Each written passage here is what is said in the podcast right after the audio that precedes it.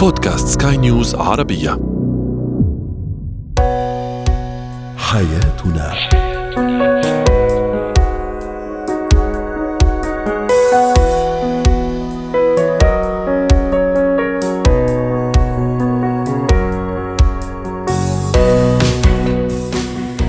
معكم آسيا البشارة أحييكم وأرحب بكم في برنامج حياتنا. نناقش فيه شؤون حياتكم بكل تفاصيلها ومختلف مجالاتها.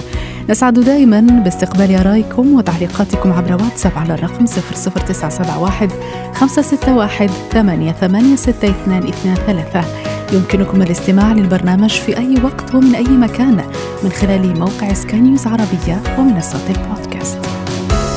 هو وهي.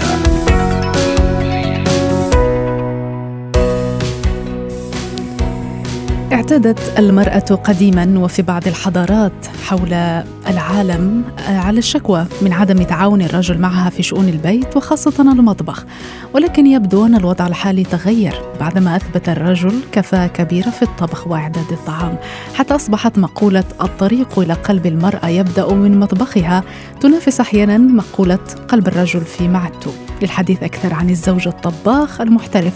تنضم إلينا الخبيرة النفسية والأسرية الدكتورة ريما بجاني. أهلا بك دكتورة ريما. إذا دعينا بداية أن نتعرف إلى آراء بعض أبرز الطباخين المحترفين حول العالم ودخولهم إلى المطبخ أو إمكانية دخولهم إلى المطبخ. مثلا الشيف الفرنسي فولفيرت أحد أشهر الطباخين في العالم يقول نادرا ما أدخل إلى المطبخ في بيتي لأني موظف برتبة شيف لكن هذا لا يمنع من أن أدلل أسرتي بطبخ نوع واحد فقط في الأعياد. الطباخ الإسباني فابيان مارتين والملقب بأفضل صانع للبيتزا في العالم قال إنه لا يدخل مطبخ منزله ابدا خصوصا في وجود زوجته والتي تتقن فنون الطعام وأيضا أشهر الطباخين في العالم الفرنسية لأن ديكاس يقول إنه من حق زوجتي أن تطبخ لي ومن حقي أن أتذوق من يدها ما لا يتذوقه غيري باستثناء بعض الأصدقاء فهذا بالفعل ما أستحقه. يعني دكتورة ريما طرحنا على متابعينا في السوشيال ميديا من خلال كل هذه التعليقات التي رأيناها لأشهر الطباخين في العالم، هل الزوج الطباخ المحترف يكون نعمة ورزق للزوجة أو يكون مصدر إزعاج لها؟ ومتى يكون مصدرا للإزعاج؟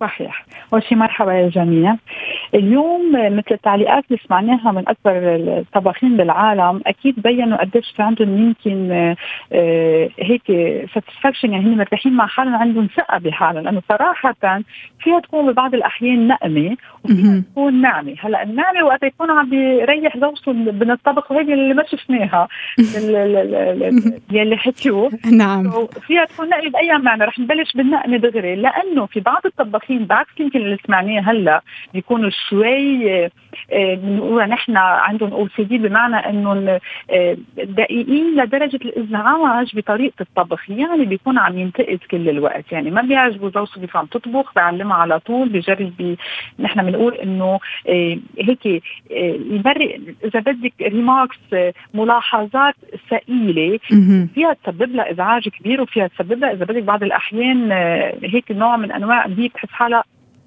أوطى منه بهيدي الخبرة اللي عندها إياها.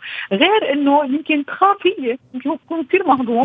هي تخاف إنه بركي عجبه بركي ما عجبه بركي أنا مني عم بطبخ صح بركي مش هيك بحب مش هيك طريقته.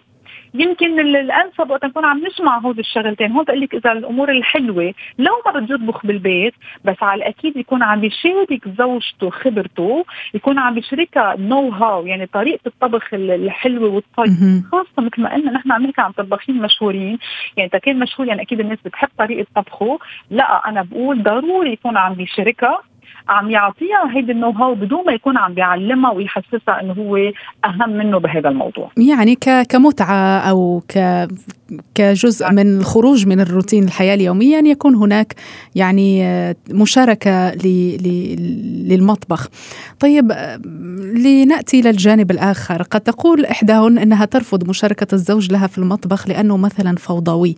ما رأيك في هذا الطرح يعني؟ وهل يجب على المرأة أن تتغافل أحيانا على الحدود التي رسمتها لمملكة مملكتها الخاصة المطبخ. يعني هناك سيدات لا يريد أي شخص يدخل إلى مطبخهن حتى لو كانوا نساء. يعني ما بالك الأزواج. صحيح. اليوم أنا بقول المشاركه آه، بالطبخ شيء كثير مهم هون رح نقولها من خلال علم النفس. عشان هيك يمكن الزوجة يلي بتعتبر إنه هيدي آه، إذا بدك تريتوار نحن بنقول هيدي مثل ما قلت يمكن المملكة تبعيتها يلي لأنه يمكن بس ملاقية حالها بهيدا المحل. هذا موضوع ثاني بينحكى فيه إنه إذا عندها ساتسفاكشن يعني عندها اكتفاء ذاتي ببعض بمحلات باقية ما بتعتبر إنه هي بس تعطي الأمهات والزوجات من زمان كانوا يتباهوا بطريقة طبخهم. يمكن بعمل ايامنا هلأ إنه أنا أكلي طيب أنا أكلي اطيب اكسترا كانوا يعتبروا هذا الإنجاز اللي هن قادرين يقوموا فيه. اليوم نحن الإنجازات لازم تكون أوسع من قصة الطبخ هو شيء مهم أكيد لازم يكون أكل صحي كمان. بس اليوم لازم نروح على الإنجازات أكثر من انطلاقا من هيدي الفكرة. أنا مع المشاركة. إن كان الزوج هو الطباخ أو الزوجة لن يعتبر بهيدي اللحظات أول شيء بتبطل هي عبء الطبخ. يعني بتصير مثل ما قلت قبل شوي هي آه، لذة بمعنى إنه هي آه، نتسلى نحن عم نطبخ مش إنه واجبات عم نقوم فيها وبتقرب الزوجين من بعضهم وبتساعدهم على التواصل وعلى الكوميونيكيشن. هي الأمور الأساسية بالزواج والمشاركة. يمكن هذه الفكرة كانت قبل شوي عم بقولها إنه يتشاركوا المعلومات وحتى صراحة لو أحد الزوجين ما كثير عنده تالنت بالطبخ بس عن جد في بعض الأحيان يمكن كيف بحب الطبخه يقدر يضيف بعض المعلومات تساعد هذا الشخص الآخر اللي هو موهوب بالطبخ إنه كمان يقدر يكون عم بيغير بطريقة طبخه. يعني ديكوفيرت يعني هون بيكون الإنسان عم يكتشف حاله من خلال الشريك. أنا مع هيدي المشاركة. يمكن مش كل يوم خاصة إذا كان الزوج فوضى مثل ما قلنا. يعني عم يكون عم يسبب لنا بأشغال بس يعني أكيد بتكون آه، شغلة حلوة. طبعا دكتورة ليس هناك مثلا ما يفرض أن يكون الطبخ حكر في البيت على على الزوجة مثلا لكن أحيانا ربما اغلبيه السيدات آه، آه، تكون لديهن راحة في الطبخ. يعني وفي أن تكون هذه المهمة حكرا عليهن دون الأزواج. هل إضافة إلى مشاركة بعض الطبخات معا يمكن أيضا تقسيم الوجبات من راح يعدها مثلا هل يمكن أن يتفق الزوجين أو أترين أنه من الصحي أن يتفق الزوجين؟ مثلا أن آه، يعني هو يجهز الفطور أو العشاء والمرأة آه، تتكلف يعني بالغداء مثلا. مثلا 100% هذا اللي كنت رح أقوله إنه نحن اليوم حتى لو إنه إيه ما عندنا كثير خبرة أو لا الزوجة بتفضل هي تكون عم تقوم تقوم بالأمور الأساسية يعني الطبخات الكبيرة. أنا حتى مع إنه مثل ما قلتي في يكون الفطور أو حتى العشاء. يمكن العشاء أهم شيء وخاصة إذا الزوجة تعمل يعني تشتغل برا البيت في يكون آه، هذا موضوع إنه بس يجوا سوا. يعني تشاركوا بتحضير العشاء. نحن بنعتبر إذا نحكي صحيا هلأ. العشاء ما لازم يكون كثير ثقيل صحيح. عشان هيك بتكون الأمور خفيفه ولا عم تتحضر. إيه، في يكون عم بيشارك بهذا الموضوع أو يكون هيك عم شي مرة يعملها سربرايز الصبح. يعني عم جرب أقوله ما ضروري تكون ritual يعني ما تكون روتين كل يوم هيك عم يعملوا صح؟ إلا إذا هن عندهم نمط حياة كثير مشغولين وقادرين يظبطوا أمورهم بهالطريقة. لأنه نحن حتى pratique يعني بطريقة إذا بدك عملية فينا نقسم هيدي الأمور. وهون أكيد بترجع لقديش الزوج والزوجة هن عندهم هيدي الثقافة هيدي ال culture نحن اليوم في انفتاح. مش يعني إذا أنا طبخت يعني نقل نقص من رجوليتي أو المرأة نقص من أنا قدرتي على الطبخ أو هو عم بيحسسنا أنا ماني شاطرة بالطبخ. لما نكون مرتاحين مع حالنا؟ فنقدر نكون عم نشارك هيدي الحياة. أنا من هون بقول لك أكيد ساعتها في الزوج وقت هو يكون عم بيحضر بعض الأمور الصغيرة ويكون عم بيساعد زوجته فيها. طيب دعينا نوجه رسائل آه، في سياق هذه هذه الثقافة التي قلت عليها. دكتورة هي ثقافة أن يكون انفتاح أن يكون هناك تقسم خاصة إذا كان الزوجين آه، كلاهما يعملان كلاهما لديهما نفس التوقيت آه، كلاهما لديهم طموحات في الحياة لديهم لديهما أنشطة. أهمية أن يكون هناك آه، تقسيم في المطبخ وحتى الزوجة ربما يجب أن تسمح بهذا الأمر أو تشجع على هذا الأمر لأنه في الأخير لما تتعب ويكون مشكل نجد يعني زوجة راح تقول أنا تعبت بطبخ الفطور الغداء العشاء. يعني بتعاتب أنها بتعمل هاي المهمة لوحدها. صحيح. صحيح وبتكون هي بدها وهون صحيح. عم يوقع بحيرة. طب ما أنا عم عم عم جرب ساعدك. أنت عم ترفضي. يمكن هي النقطة الاساسيه اللي حبيت ضوي عليها لأنه بعض الزوجات بعدنا لو وصلنا نحن هلأ بالقرن ال 21 وكثير عم نشتغل على طريقة تفكيرنا أكيد بناخذ الأشياء المهمه من أهلنا. بس من مجرد نحن نطورها القصص بالحياة بنطورها. واحدة منهم إنه كان على طول نقول إنه الزوجة هي اللي لازم تكون عم تهتم بالأكلات هي اللي بتنتبه على بيتها وهيدي الأمور. مش ممكن حسب البيئة اللي كانت عايشة فيها والاديوكيشن اللي تلقتها تقدر تطلع منها بهالطريقة السريعة. مش هيك؟ يمكن أول شيء بتوجه للزوجات انه نحن اليوم مش غلط أو مش عيب إنه نحن اليوم إذا طلبنا المساعدة. يمكن هيدي أصعب شيء نقدر نعمله. حسب ما تفكر حالها إنه أنا مني على قد المسؤولية. مش مضبوط. وخاصة مثل ما قلتي إذا عم يشتغل عنده نفس الدوام ونفس التعب وإكسترا اليوم المشاركة بالعكس هي بتنمي الحياة الزوجية. أكيد إذا عم نعملها برضا وعم نعملها بتفهم لأنه أكيد إذا عم نعملها غصب عنا هيدي كمان على الزوج تنقلي على الزوج. إذا قام عم يعملها هيك هيك بشوية يعني انزعاج. أكيد هون رح تكون منا كثير حلوة وبتنفي كل اللي قبل شوي. شايفه بده يكون أول شيء من الجانبين في هذا الانفتاح مثل ما قلنا ويقبلوا نحن اليوم مش يعني ضعف مني إذا عملتها فهون من هونيك ورايح يكون هذا هذا النوع من المساعدة عم بيقربهم لبعضهم وعم بينمل عليها أكثر. نعم جميل جدا شكرا جزيلا لك الخبيرة النفسية والأسرية الدكتورة ريما بجاني. زينة الحياة حين يبدأ المغتربون حياة جديدة في البلاد التي ينتقلون إليها فإنهم يواجهون تحديات تتعلق بطرق تكيف أبنائهم مع العيش في تلك البلاد. أول خطوة لتجاوز التحديات هي طريقة إخبارهم بهذا القرار. فكيف نخبر الطفل بقرار الهجرة إلى بلد لغته وثقافته وتقاليده مختلفة؟ هذا ما ستجيبون عنه الخبيرة التربوية الدكتورة ميرنا معسيران أهلا بك دكتورة ميرنا. إذا آه نعم تفضلي. كيف يمكن أن نهيئ أبناءنا للعيش في الغربة وتحديدا في بلد مختلف تماما عن ثقافتنا وتقاليدنا كيف نخبره أولا بهذا القرار؟ يعني أول شيء الهجرة قد ما هي صعبة على الكبار كمان كثير صعبة على الصغير لأنه عم بتطلعيه من ال comfort zone تبعيته عم بتطلعيه من جذوره من هويته من أفراد عائلته اللي بيحبهم فكتير ضروري أنه نحضر الولد مضبوط قبل ما ينتقلوا على البلد الجديد اللي عايشين عليه لأنه لها كثير تداعيات وانعكاسات ممكن ترافقوا على المدى الطويل.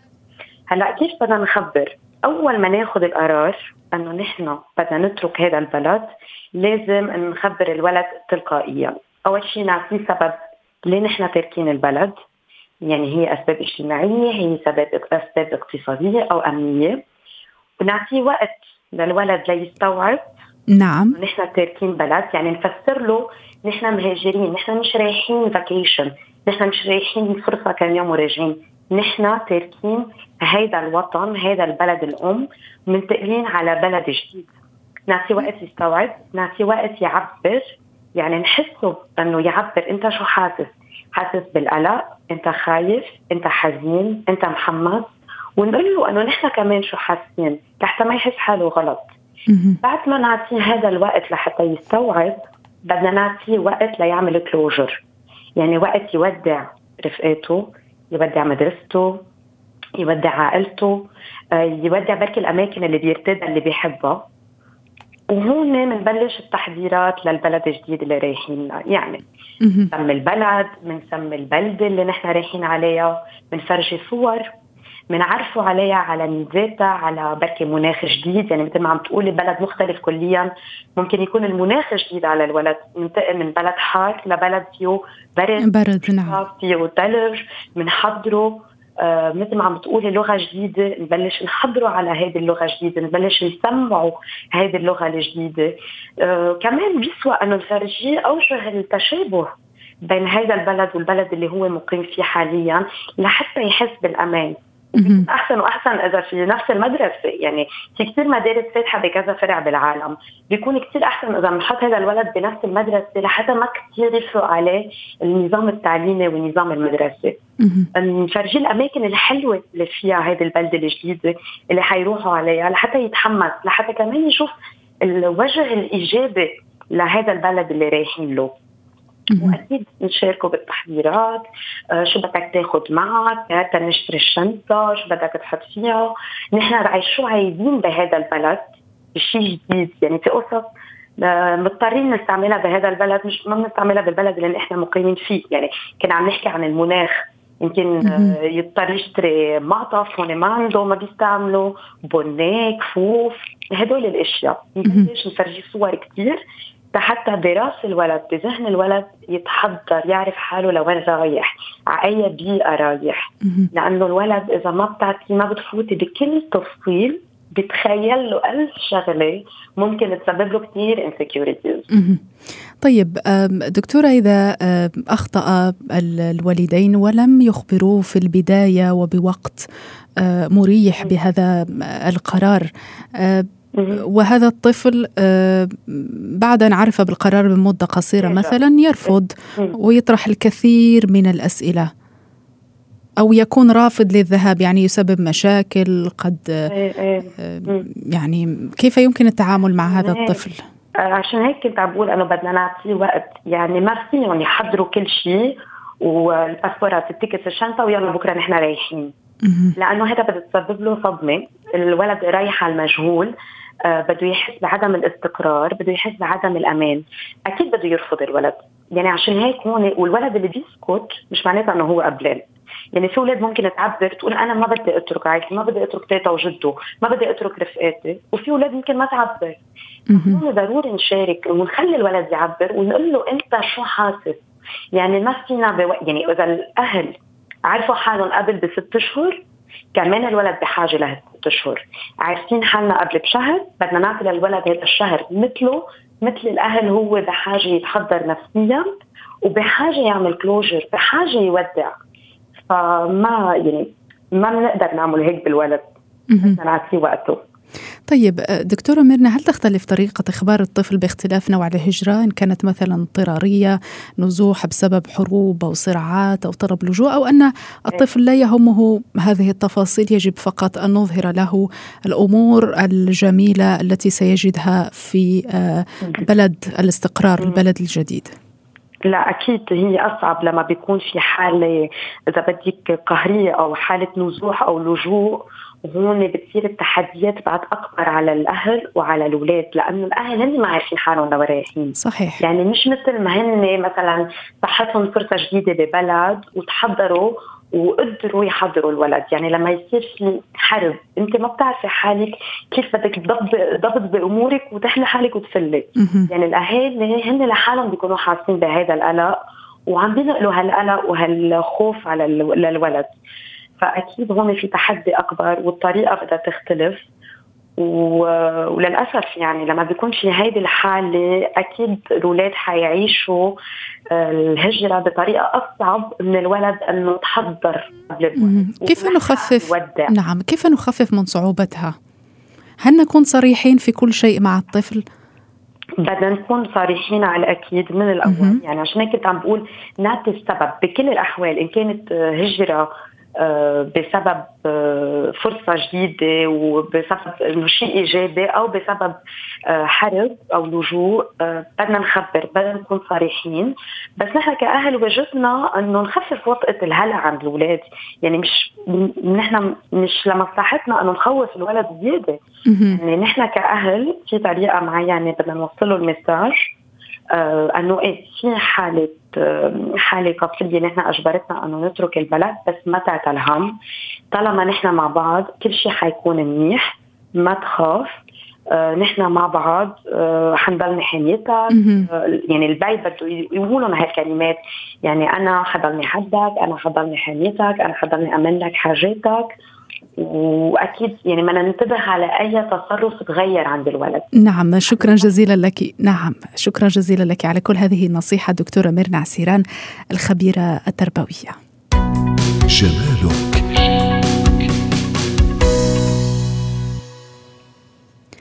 في حلقة سابقة تحدثنا عن الطرق الصحيحة لاستخدام الأعشاب الطبيعية للعناية بالبشرة من الخارج للحصول على بشرة نضرة وصحية. لكن اليوم سنتحدث عن مشروبات أعشاب تزيد من نضارة البشرة لكن قد تؤثر أيضا على البشرة وبعض أعضاء الجسم إذا تم استخدامها بالطريقة الخاطئة. عن هذا الموضوع تنضم إلينا اختصاصية الأمراض الجلدية الدكتورة دينا دينا صبيح. أهلا بك دكتورة دينا. إذا الأعشاب مشروبات الأعشاب الطبيعية. هل من كمية هائلة كثير من الأعشاب صحيح. موجودة بالوقت الحاضر أي نعم يعني كميات كبيرة أعشاب خلطات على ال... على اليوتيوب على كل المنصات على موا... على المواقع. آه البنات أحيانا يكونوا غير أخصائيين يعني وممكن عن طريق السماع من شخص لشخص نعم. نعم نتحدث اليوم نتحدث اليوم مستمعينا الكرام مع اختصاصية الأمراض الجلدية الدكتورة دينا صباح على مشروبات الأعشاب للبشرة ولصحة البشرة ومدى حقيقة أنها تزيد بنضارة البشرة ونعومتها وأيضا لمعانها الكثير من الوصفات على السوشيال ميديا الكثير من الوصفات على مواقع التواصل الاجتماعي. لا نعرف صحتها من أضرارها على البشرة وهذا ما ستوضح له ما ستوضحه لنا الدكتورة دينا. تفضلي دكتورة دينا. آه مرحبا. من الأعشاب اللي لاحظت إنه تسبب بعض الأضرار للبشرة يعني إحنا عندنا سين جونز هذه العشبة اللي عادة لما يأخذوها تؤدي إلى آه إزالة القلق وإلى النعاس لكن ممكن أن تسبب بعض المشاكل مثل تحسس زيادة حساسية الجلد للضوء آه بعض الأعشاب أيضا إذا استخدمت بشكل موضعي مثل زيت آه شجرة الشاي ممكن أن تؤدي إلى حدوث التهابات بالبشرة أحيانا تسبب انخفاض مستوى السكر، أحيانا تؤدي إلى الاسهال فهذا يؤدي إلى الجفاف، إلى الجلد وأضرار أخرى ثانية. نعم دكتورة هناك كذلك الكثير من المشروبات الساخنة التي قد نجد أنه يتم تقديم النصيحة لشربها لتكون بشرة نضرة مثل الزنجبيل ومثل القرفة وغيرها من من الأعشاب. لكن نريد أن نوعي المستمعين بأنه هذه الأعشاب لديها أيضا مخاطر معينة على أجهزة أخرى من الجسم وقد أيضا تكون على عكس النتيجة المرغوب فيها والتي هي نضارة البشرة. أي طبعا فعادة ممكن ان يؤدي الزنجبيل إلى زيادة ضربات القلب ممكن يؤدي إلى انخفاض في السكر ممكن ان يؤدي إلى عسر الهضم المزمن ممكن يزيد من آلام الدورة الشهرية. فكل هذا ممكن أن يسببه. نعم دكتورة نحن نعرف أن جمال البشرة وإشراقها يرتبطان طبعا بشكل مباشر مع نظام غذائي متوازن.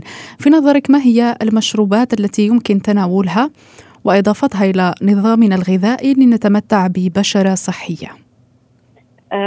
أكثر شيء تكون اللي نسميها الجرين سموثيز الأشياء الخضراء وكذلك البري Mm-hmm. نعم شكرا جزيلا لك اختصاصية الأمراض الجلدية الدكتورة دينا صبيح ونعتذر مستمعينا الكرام عن قلة جودة الصوت من المصدر. بهذا مستمعينا الكرام وصلنا إلى ختام حياتنا. تحدثنا اليوم عن الزوج الطباخ المحترف متى يكون نعمة للزوجة ومتى يكون مصدر إزعاج لها. يمكنكم الاستماع للبرنامج في أي وقت ومن أي مكان من خلال موقع سكاي نيوز عربية ومختلف منصات البودكاست.